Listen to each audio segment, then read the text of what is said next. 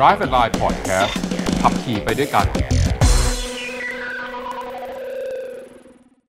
สวัสดีครับ กลับมาพบกันอีกครั้งนะครับ กับเรื่องราวที่หลาย ๆ คนสงสัยหลาย ๆ คนข้องใจ วันนี้ต้องบอกว่ามาพร้อมกับคำถามที่ต้องเอามาตอบ มีคำถามเกิดขึ้นครับ ส่งคำถามมาถามกันว่า อยากดูรถยนต์สักคันหนึ่งชั่วโมงนี้เนี่ยมี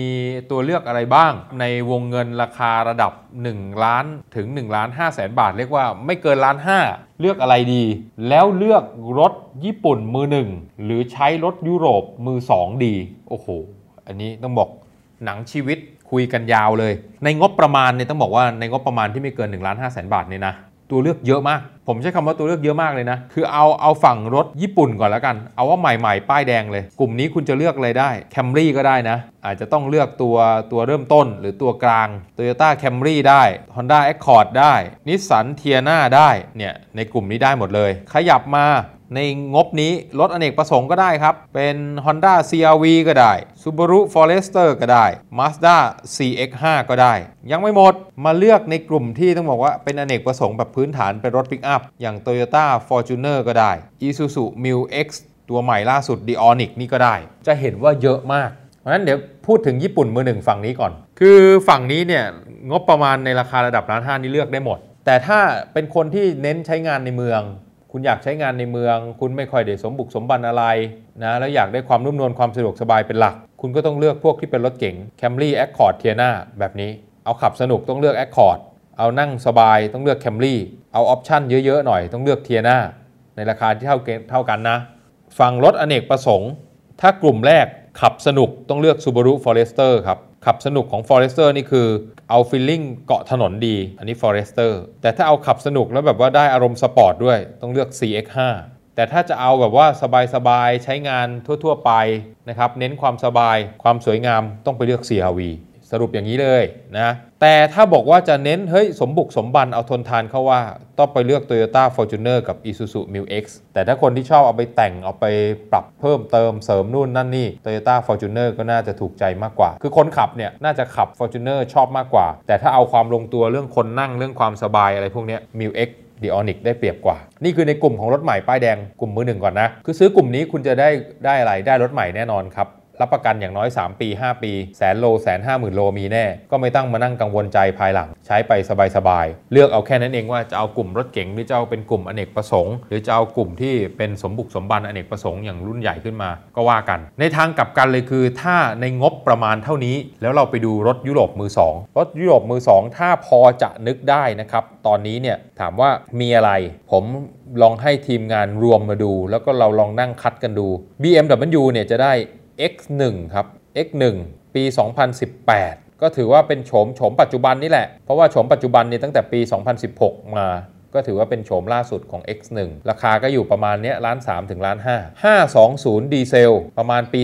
2012 เป็นรถเก๋งซีรีส์5 520 ดีเซล ปี 2012 นี่ก็จะได้โฉมก่อนก่อนตัวใหม่ คือจะเป็นรุ่นประมาณปี 2010 ถึง 2016 ราคาก็อยู่ประมาณล้าน2ล้าน3 ตอนนี้ Mercedes-Benz ล่ะ ถ้าเอาปีใหม่ก็จะได้ GLA 200 ครับ GLA 200 เนี่ยเป็นปี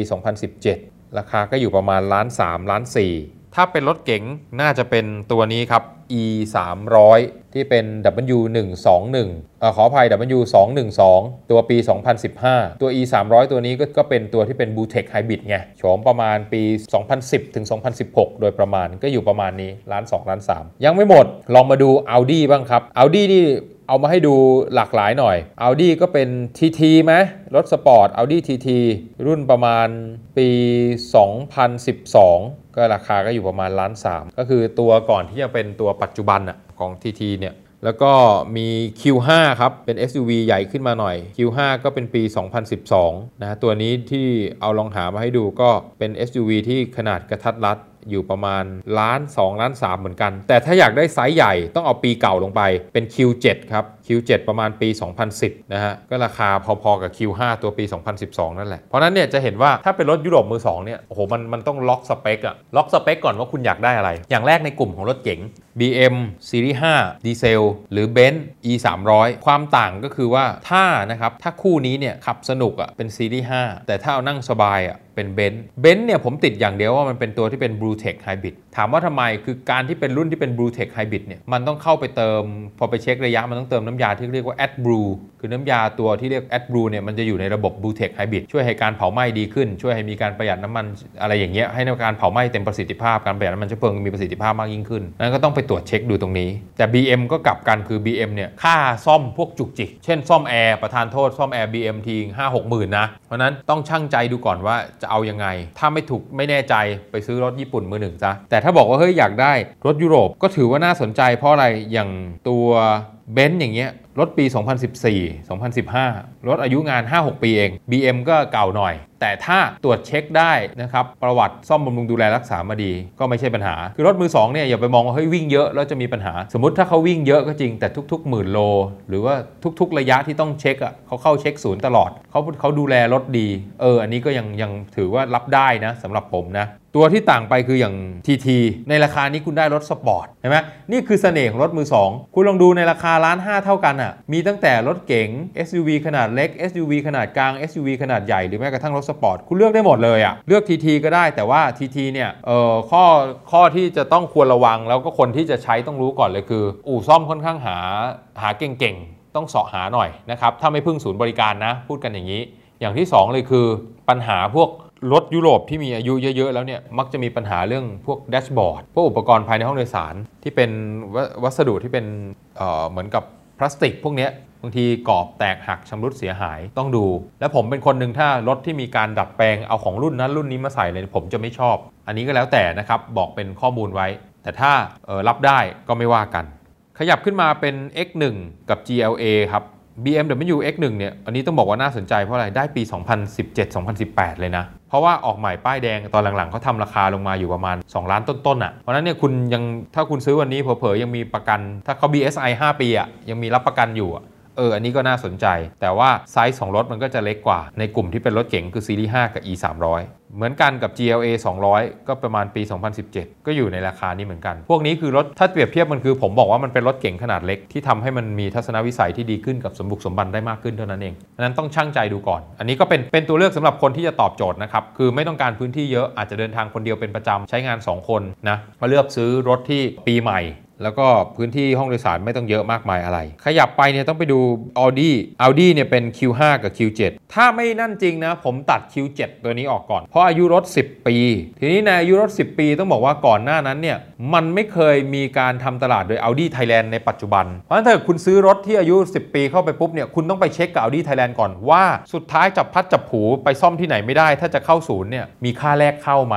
แล้วเข้าเซอร์วิสไปเนี่ยค่าใช้จ่ายประมาณเท่าไหร่เช็คจากศูนย์ดูเลย Q5 ก็เหมือนกัน ปี 2012 เนี่ยยังไม่มี Audi Thailand เกิดขึ้น ต้องเช็คแบบนี้ดูด้วย ต้องหาอู่ที่ลองต้องตรวจเช็คเอาไว้ บรรดาอู่ดังๆ ทั้งหลายตามอะไรอะแถวเรียบทางด่วนอะไรอย่างเงี้ยนะ หรือแถวลาดพร้าวที่เขาฮิตๆไปกันเนี่ยก็ลองไปเช็คราคาดูได้ เพียงแต่ว่าข้อดีคือคุณจะได้ SUV ที่มันมีขนาดใหญ่ขึ้น Q5 อย่างเงี้ย คือก็ Q5 นี่ถือว่าเป็นไซส์ที่กำลังดีนะ Q5 เนี่ยถือว่าเป็นรถในกลุ่มที่ผมว่าขับในเมืองก็คล่องตัวเดินทางต่างจังหวัดก็ได้ แต่ต้องไปลองเช็คค่าซ่อมบำรุงดูแลรักษาดูให้ดีๆซะก่อนแล้วอย่าเพิ่งปักใจเชื่อครับอย่างที่ผมบอกย้ำนะเอ้ยไม่เข้าศูนย์ว่ายังไงก็ไม่เข้าคุณต้องไปถามศูนย์บริการด้วยเผื่อ ซ่อมอู่ข้างนอกแล้วมันไม่จบมันมีปัญหา คุณก็ย้อนกลับเข้าไปต้องเข้าไปเข้าศูนย์บริการ คุณจะได้รู้ว่าค่าใช้จ่ายมันเท่าไหร่สำคัญที่สุดสำหรับมุมของผมนะครับคุณซื้อ Audi โดยที่ Audi ที่ว่ามาทั้งหมดเนี่ย Q5 Q7 TT เนี่ยยังไม่ได้จำหน่ายโดย Audi ประเทศไทยเพราะฉะนั้นคุณซื้อไปราคานี้ก็จริง เวลาขายต่อคุณต้องเผื่อใจไว้ด้วยนะราคามันอาจจะมีสัดส่วนที่แตกต่างมากกว่า b e n หรือ BM นะครับเอออันนี้ชัดเจน สุดท้ายก็ลองพิจารณาลองเลือกดูครับ ถ้าใช้รถ 2 คน 1 คือลักษณะการใช้งานของเราก่อน ใช้รถกี่คน รูปแบบการ 2 รูปแบบการใช้งานของเราเป็นยังไง ขับรถเร็วไหมเดินทางบ่อยไหม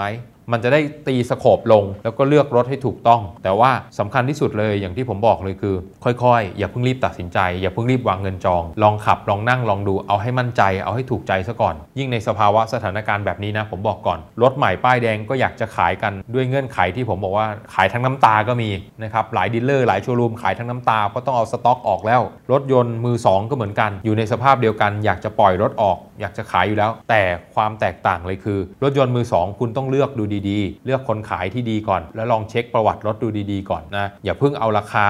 ต่อเอาถูกอย่างเดียว มันไม่มีหรอกปลาหมึกตัวที่ใหญ่ที่สุดไม่มีทางราคาถูกเท่าปลาหมึกตัวที่เล็กครับ เพราะนั้นดูของก่อนแล้วค่อยดูว่าราคาสมเหตุสมผลจะได้เลือกไม่ผิดพลาด ใครที่มีข้อซักถามข้อสงสัยอะไรก็คอมเมนต์บอกกันได้ เข้าไปคอมเมนต์เข้ามาบอกกันได้ อยากจะรู้เรื่องอะไร อยากจะให้เอาเรื่องอะไรมาเล่าให้ฟัง รถรุ่นไหนมอเตอร์ไซค์รุ่นไหนเทคโนโลยีของใคร รับรองว่าไม่พลาดแน่นอน ผมและทีมงานหาคำตอบมาให้ครับ ติดตาม Drive and Line Podcast ได้ทุกวันอังคารและวันศุกร์ทุกแอปที่ฟัง podcast YouTube และ Facebook